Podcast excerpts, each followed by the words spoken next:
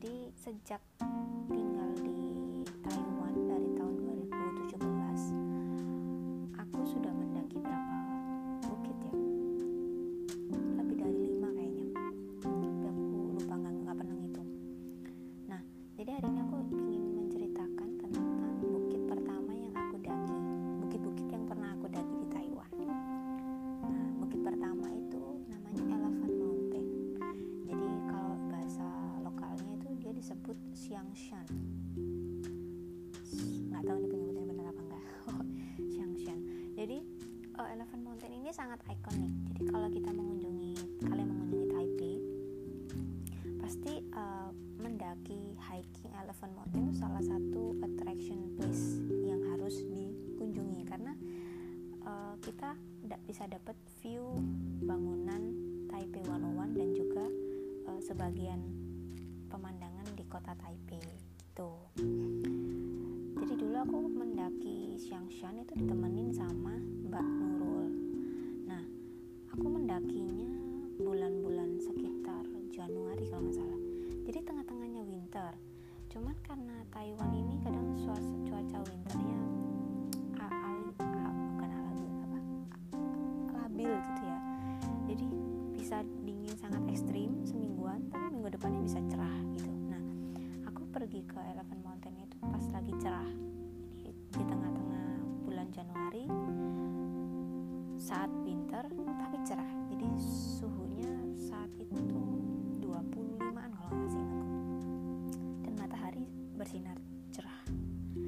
Nah, aku berangkat itu pagi-pagi kalau nggak salah, pagi-pagi jam sembilan gitu, naik bis dari depan kampus. Jadi ada bis yang langsung turun di tempat pendakian, turun di pintu masuk pendakian gitu. Nggak di pintu masuk banget sih, kayak kita harus jalan ya sekitar dua ratus sampai tiga ratus meter lah sebelum ke tempat pendakian, tapi itu deket ya hitungannya. Jadi aku naik bis terus janjian sama temanku di halte terakhir bis itu, terus turun lalu jalan kita selama dua ratus sampai tiga ratus meteran gitu. Nah, karena ini pertama kali mendaki, jadi dan temanku bilang oh ini cepet kok, paling setengah jam atau satu jam gitu paling lama. Jadinya nggak bawa nggak banyak uh, nggak bawa banyak perbekalan gitu, cuman minum, bawa topi sama bawa jaket, walaupun hari itu cukup sumuk ya kalau orang Jawa ngomongin. Nah, yang pertama kali mendaki dan aku cukup kaget karena ternyata pendakian yang aku bayangkan tidak seperti eh, karena pendakian yang kenyataan yang ada itu tidak seperti yang aku bayangkan. Kalau kita bayangin pendakian di Indonesia itu kan banyak ini ya, alas-alas gitu, kayak banyak jalan setapak. Kalau naik gunung kan gitu kan, lewat jalan setapak, belah hutan kayak gitu-gitu. Ini pendakian sangat-sangat convenient sekali, sangat nyaman. Jadi tangga, kita menaiki tangga. Saya nggak tahu jumlah tangganya berapa, pokoknya banyak. Jadi kita menaiki tangga sejauh kayaknya Elephant Mountain itu mungkin sekitar enam ratus meter kayaknya. Nah, kalau enam ratus meter jalan lurus itu sebenarnya dekat, tapi ini enam ratus meter jalan ke atas. Jadi agak lumayan, untuk pertama kali itu agak lumayan wow, ngos-ngosan gitu kan. Apalagi tangga, entah kenapa kalau misalnya mendaki tangga itu kerasa tiga kali lipat lebih ngos-ngosan gitu daripada jalan setapak. Nah, jadi uh, aku naik tangga pelan-pelan. Terus depan belakang itu banyak ibu-ibu, banyak kakek-kakek yang juga sama-sama hiking. Tapi mereka pakai perlengkapan yang keren-keren gitu, kayak pakai tongkat, terus pakai topi hiking, kayak boys lah, namanya bajunya. Terus aku mendaki dengan terengah-engah sama Mbak Nurul ini. Baru nyampe dua ratus lima puluh meter kita berhenti, berhenti buat minum, minum terus kita ngos-ngosan. Setelah itu istirahat sekitar lima sampai sepuluh menit, terus kita naik lagi ke atas. Terus ada batu-batu, kita istirahat lagi, minum lagi karena Mbak Nurul cukup ngos-ngosan, mungkin hari itu dia nggak fit juga. Kita berhenti lagi sampai akhirnya kita sampai di tempat scenic scenic area gitu. Jadi kayak emang itu spot foto yang terkenal sekali di situ. Nah, dan aku naik ke Batu. Jadi kayak di sana tuh ada ini ya, ada spot bukitnya itu di atasnya itu ada batu yang besar gitu. Nah, orang-orang tuh pada naik ke situ buat foto. Jadi kalau kita naik ke situ foto, background foto background belakang kita itu Taipei seratus satu. Kalau kalian nggak tahu Taipei seratus satu, silahkan browsing sekarang di Google Taipei seratus satu seperti apa. Dia salah satu bangunan tertinggi di Asia. Iya benar, bangunan tertinggi di Asia. Salah satu ya. Nah, jadi kita foto di atas batu itu. Nanti background belakang itu persis pemandangan kota Taipei beserta wan-wannya. Jadi orang-orang panjang sekali untuk foto di sana. Kebetulan hari itu banyak pengunjung. Ini kan hari Sabtu kali ya. Banyak pengunjung, jadi untuk foto kita harus antri. Nah, ini hebatnya orang Taiwan ya. Mereka sangat-sangat disiplin, sangat-sangat sabar. Bahkan untuk foto di tempat rekreasi pun mereka antri. Ya kan? Saya nggak ingin membandingkan dengan Indonesia, tapi kalau kalian mungkin kalau kalian ke Indonesia, ya, kalian udah lama di sini terus kalian ke Indonesia, agak sedikit shock culture karena melihat kadang orang-orang ini nggak mau ngantri ya kalau foto rebutan gitu. Tapi orang Taiwan sangat-sangat tertib, disiplin, tenang, sabar, dan mereka mengantri.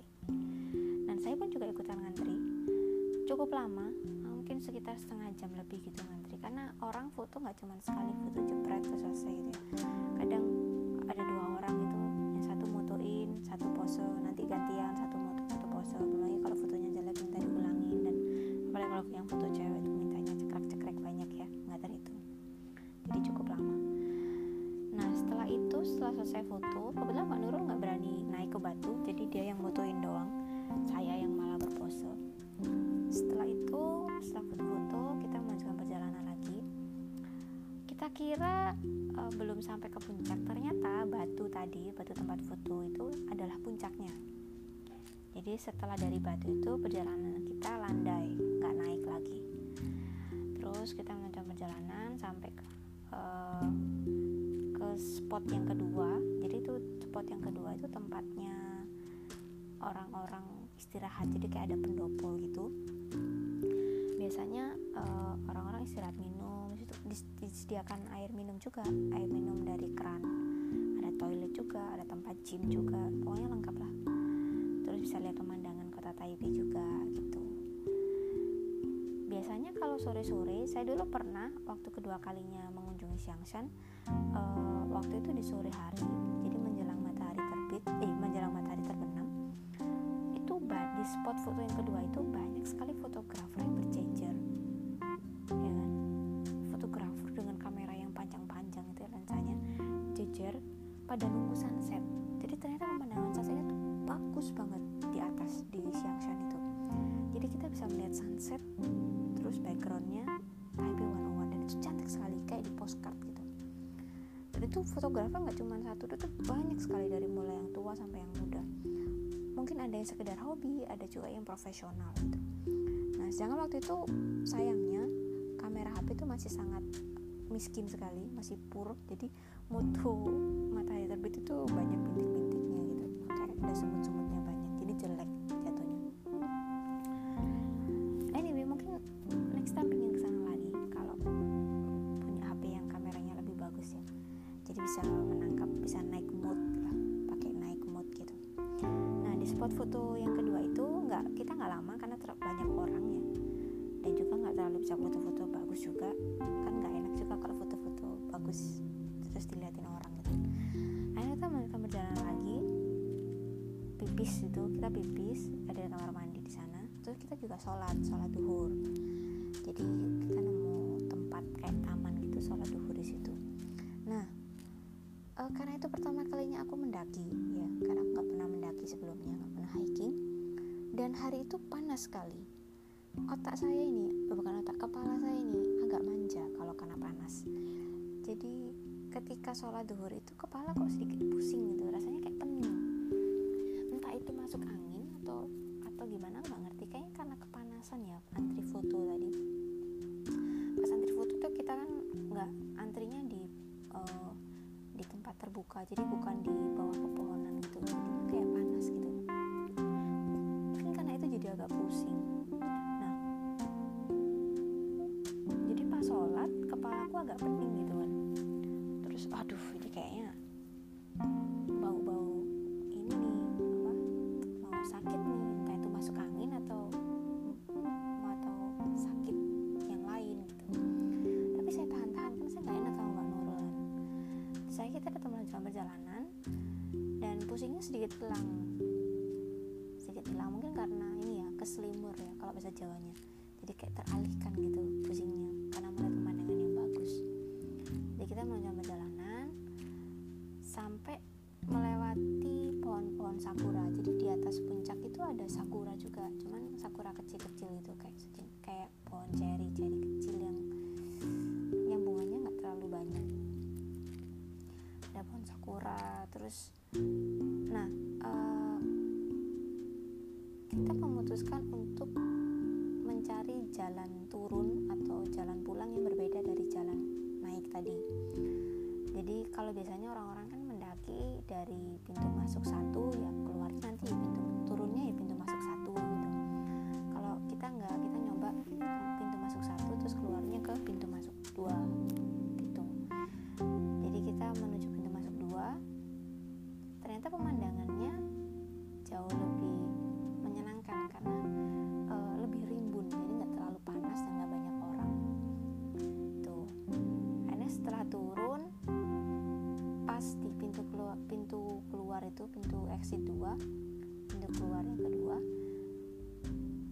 e, disambut oleh gerbangnya kelenteng, bukan kelenteng, kuil, temple, temple. Jadi di exit yang kedua itu ada temple, jadi kita keluarnya lewat temple gitu. Lalu setelah itu jalan kaki lewat jalan raya, terus naik M R T.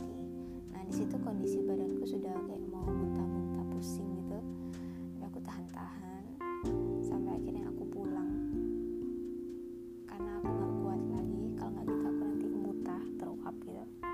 Kalau kita nanti mutah, dan aku pulang tanpa aku mikirin mau apa, makan apa atau apa enggak. Pokoknya mikirnya pengen mau tidur aja karena pusing, pening banget. Dan selesailah, berakhirlah perjalanannya. Kayak ceritanya jelek banget ya gue ceritain. Nah, itu pertama kali mendaki, terus pulang itu rasanya kayak orang koma. Jadi saya tidur, benar-benar tidur yang ngebleng sampai malam. Nah, kata teman saya sebelah kamar itu saya ngorok katanya. Mungkin karena saya sangat-sangat kecapean ya. Gak kerasa mungkin kalau capek. Saya tidur ngorok sekali, kayak tidur kayak orang pingsan gitu. Tapi setelah itu apakah kapok mendaki lagi? Jawabannya enggak. Setelah itu malah saya mendaki lebih jauh lagi di dua bulan berikutnya, tepatnya di Teapot Mountain. Jadi yang Teapot Mountain ini uh, diajakin teman. Waktu itu uh, spring break, jadi ada libur nasional setiap awal musim, bukan awal musim ya, awal April. Jadi ada libur nasional gitu, memperingati Tom Swift Holiday. Tom Swift Holiday tuh kalau di Indonesia tuh kayak ini ya, hari ziarah gitu. Jadi mereka pulang ke kampung halaman terus berziarah ke leluhur gitu. Nah di sini jadiin libur nasional. Nah aku dan tiga temanku pergi ke Teapot Mountain. Sebenarnya ini bukan mountain yang seperti kalian bayangkan ya, mungkin lebih ke hill atau bukit gitu ya, teapot bukit. Nah dinamakan teapot karena katanya bentuk batu yang ada di puncak gunung ini, puncak bukit ini tuh kayak pot teh, teapot kayak potnya teh gitu, makanya dia dinamain teapot. Nah Teapot Mountain ini salah satu famous attraction place juga di Taiwan karena dia dekat dengan kawasan wisata Jiufen.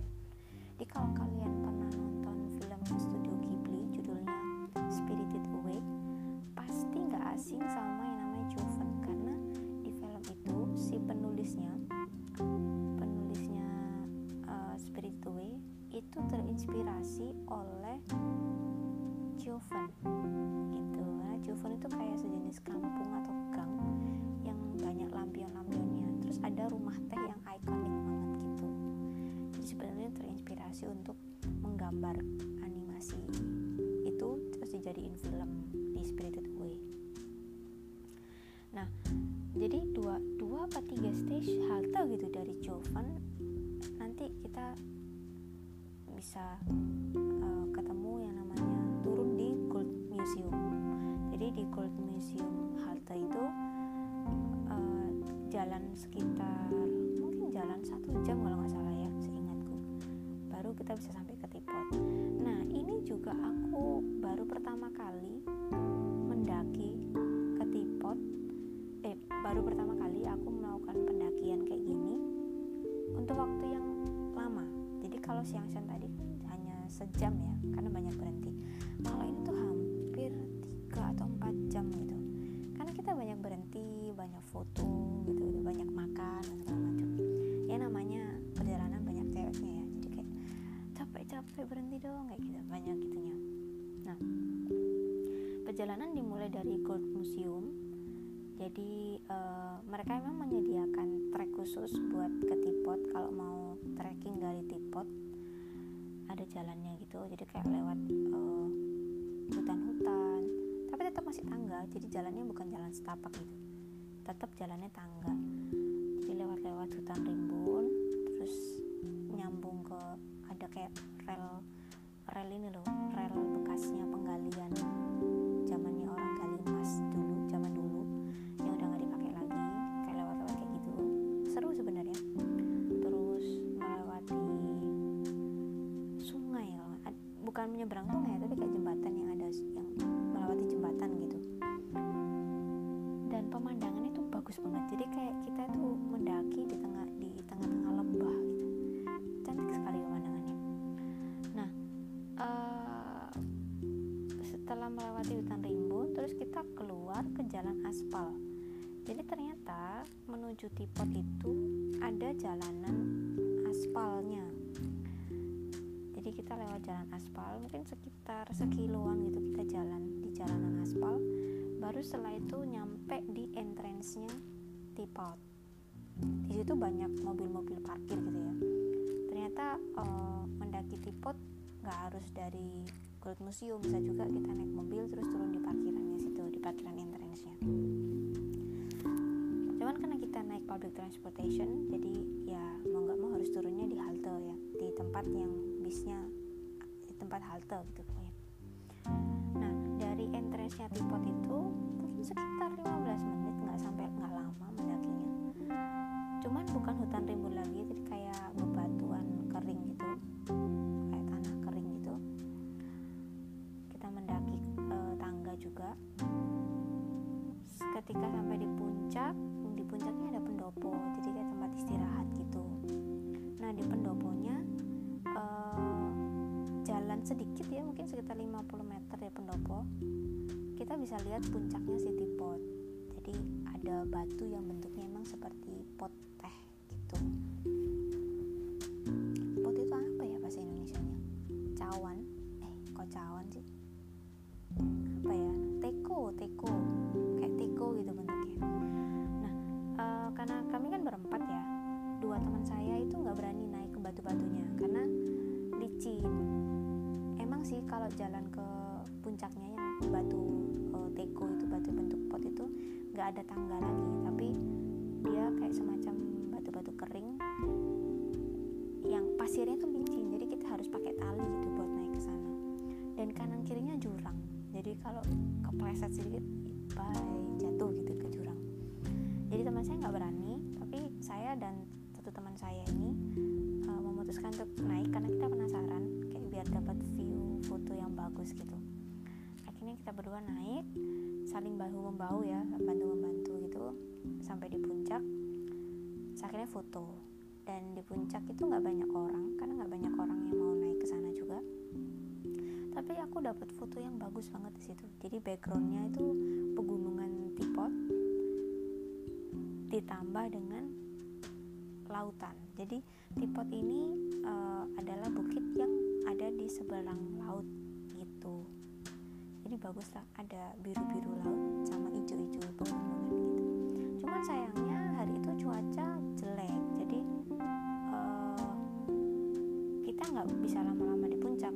takutnya hujan deras, terus jalan turunan itu licin karena kan pasir ya, kalau licin kan jadi bahaya, rawan tergelincir gitu. Nah ketika mulai mendung, langitnya mulai ini mendung mau hujan, kita turun terus kita uh, pulang. Turunnya lewat jalan yang sama, sebenarnya ada jalan alternatif yang lain, cuman karena cuacanya nggak mendukung dan juga sudah sore, jadi sebaiknya lewat jalan yang perangkat tadi aja, supaya lebih cepat. Anyway, teman-teman saya yang pernah mendaki Teapot itu mereka cerita kalau mereka nggak turun di halte Gold Museum, tapi mereka turun di halte setelah Gold Museum katanya, terus mendaki dari sana. Tapi treknya jauh lebih menyeramkan gitu, kayak treknya nggak cuma tangga kayak kita, treknya jalan setapak, terus juga ada yang naik ini jalan di atas gunung. Jadi kalau kalian tahu film-film Cina zaman dulu itu yang pendekar-pendekarnya uh, jalan di atas gunung gitu, di puncak gunung kayak gitu katanya. Jadi uh, lebih menantang tapi lebih bagus pemandangannya. Cuman saya nggak pernah mencoba jalan itu. Mungkin next time kalau dengan teman-teman yang uh, sudah lihai mendaki ya, sudah terbiasa mendaki, mungkin saya mau kesana coba. Terus sepulangnya kita dari Teapot uh, karena sudah sore. Oh iya, aku mau cerita sedikit. Jadi karena itu pendakian yang cukup lama, jadi teman saya itu mau wanti-wanti ya, warning gitu, kalau kamu kita harus bawa perbekalan yang banyak. Akhirnya saya itu mau berangkat itu saya makan telur, makan pisang, roti, minum susu dan segala macam. Nah pas di tengah-tengahnya mendaki saya makan pisang lagi, jadi aku tuh beli pisang isinya lima, itu aku makan semuanya karena saking kita kelaparan dan kita uh, capek sekali ya, jadi energinya tuh nggak sengaja, nggak sadar kita makan banyak gitu. Eh, pisang lima-lima itu aku makan semua. Terus di puncak Teapot makan lagi karena aku bawa bekal nasi goreng dari rumah, jadi aku masak lagi, aku makan nasi goreng lagi. Terus turunnya setelah dari Teapot kita mampir ke Jiufen, dan di Jiufen aku makan lagi nasi goreng, nasi goreng vegetarian. Wow, hari ini aku makan banyak ya gitu, karena emang energi yang kita pakai banyak sekali. Itu pertama kalinya kita mendaki sejauh itu. Jadi pulangnya kita ke Jiufen, sorenya kita ke Jiufen, terus kita makan nasi goreng vegetarian. Setelah itu kita mengunjungi rumah teh, itu foto-foto, dan itu bagus banget fotonya karena saat itu sudah mau ini ya, sudah mau maghrib, sudah mau surup ya, sudah mau sore gitu, langit-langitnya sudah berubah jadi biru-biru oranye gitu, dan itu bagus banget. Terus kita foto rumah teh, backgroundnya uh, matahari tenggelam gitu, itu cantik sekali. Dan seperti prediksi sebelumnya, karena itu hari Sabtu, jadi ramai sekali pengunjung, banyak yang sana, dan itu libur nasional juga. Jadi uh, Jiufen ini kan juga hitungannya kayak kabupaten ya, kayak New Taipei City, jadi kayak kota, bukan kota besar gitu. Karena kabupaten, jadi banyak orang-orang kota yang pulang kampung. Jiufen itu salah satu kayak uh, ya destinasi pulang kampungnya orang-orang gitu. Jadi ya ramai banget. Nah, karena kita naik kereta ke Taipei, jadi nggak boleh lama-lama di Jiufen.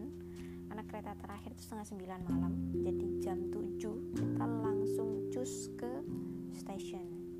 Nah, jarak dari Jiufen ke stasiun itu memakan waktu sebenarnya cuma lima belas menitan. Tapi karena hari itu ramai sekali dan itu holiday, bisnya antri. Jadi di Jiufen tuh ada halte kan? Yang ngantri di halte itu banyak banget, jadi kayak sampai kita nunggu lama sekali buat ini, buat mau naik bis. Akhirnya karena nggak memungkinkan, kalau kita antri di halte Jiufen tuh nggak akan lama dapet bisnya, bisa sampai berjam-jam, terus bisa sampai telat kereta. Akhirnya kita memutuskan untuk jalan dua satu atau dua halte sebelum Jiufen gitu, biar kita bisa dapet bis, Mm-mm, biar bisa naik gitu. Jalan buat cari ke halte, ke satu atau dua halte sebelum itu, dan dapat bis. Terus ternyata uh, perjalanan nggak berhenti di situ, Setelah kita dapat bis, seperti yang diperkirakan jalanan macet. Jadi aku nggak dapat tempat duduk. Kita berdiri naik bis dari Jiufen ke stasiunnya, dan itu macet. Jadi kita harus apa ya? Ya itulah, merasakan goncangan-goncangan di jalan berliku-liku yang macet itu, kayak rasanya kayak ingin muntah gitu. But overall it's okay. Kita sampai stasiun dengan selamat. Saya nggak muntah-muntah. Tapi capeknya luar biasa dan pusing banget. Terus kita dapat kereta ke Taipei, dan masalah yang masalah lagi, keretanya penuh. Jadi semua orang itu berdiri di kereta itu, gak ada yang duduk. Karena saya udah kelelahan parah pol dan pusing pol, akhirnya saya jongkok.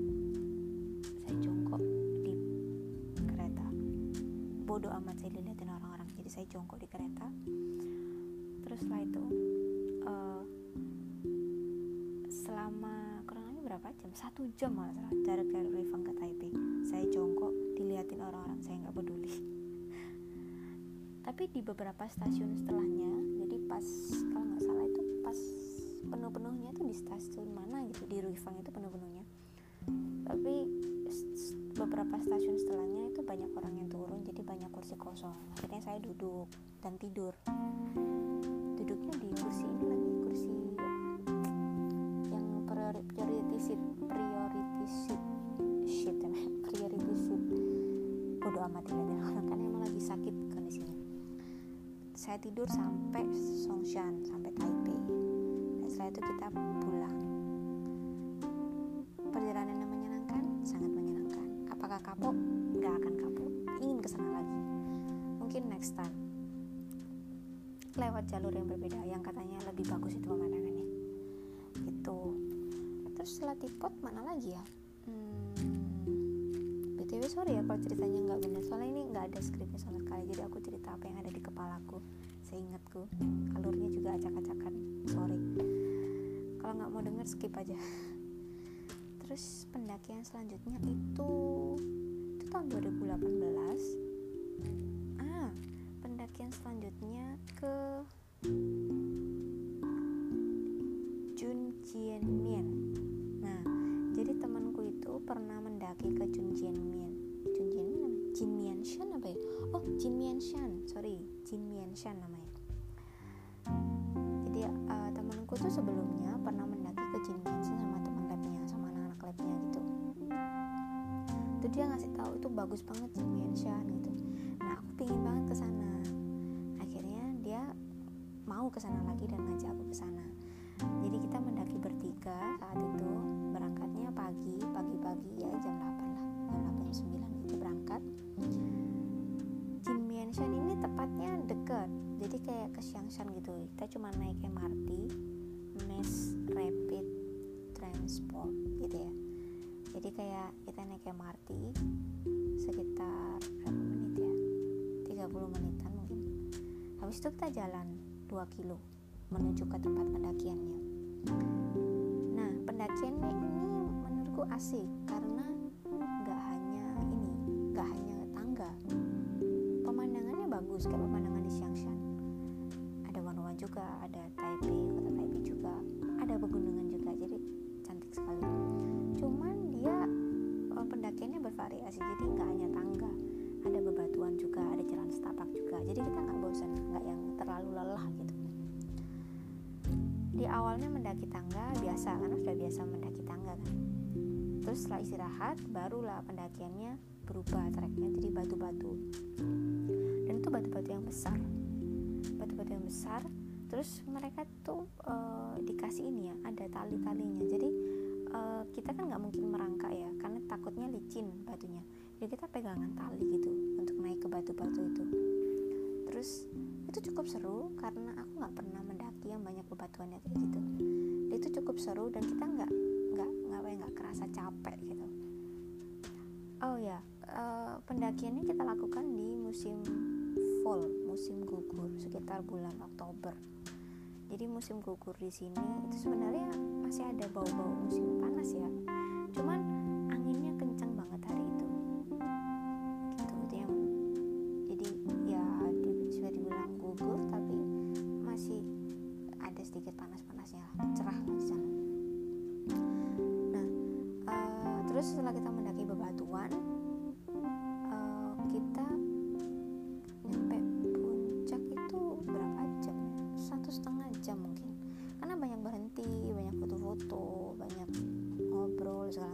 agak lama jalannya.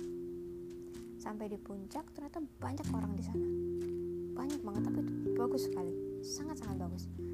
Banyak orang di sana foto-foto, nggak cuman orang-orang seumuran kita, ada juga banyak lansia, banyak ibu-ibu bawa bapak yang ngajak anak-anaknya masih kecil-kecil, masih T K T K, itu banyak juga. Terus kayak mikir, wah gila, ini ada kadang masih S D, masih T K nih, kuat ya mendaki segini tingginya gitu.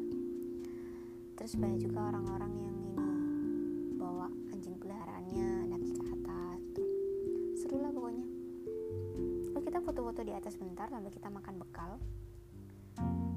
Cukup lama, um, mungkin hampir dua jam gitu. Terus aku juga foto di atas bebatuan, dan untuk naik ke batu itu cukup berbahaya sebenarnya, cukup susah. Tapi aku sama temanku nekat untuk naik karena spot fotonya bagus banget. Jadi ah, aku pengen, aku pengen naik gitu. Nah kita naik ke atas sana, terus setelah itu mana lagi ya? Ah setelah foto-foto dirasa cukup, terus kita turun. Nah turunnya ini lewat jalan yang berbeda. Turunnya ini treknya lebih landai, kayak banyak jalan setapaknya gitu, jarang tangga-tangganya. Tangga-tangganya ada tapi nggak sebanyak itu, banyakan jalan setapak gitu. Nah kita keluar, eh kita turun, terus keluarnya di uh, pintu pintu keluar yang tembusannya tuh perumahan-perumahan elit gitu. Jadi capek, kita turun kan capek, terus kita lihat pemandangan rumah-rumah mewah, jadi, jadi seneng lagi. Bagus sih, jadi tahu kalau oh ini kompleks perumahan mewah di Taiwan, di Taipei itu kayak gini gitu. Kita jalan sekitar dua kilo lagi, naik M R T, terus kita pulang.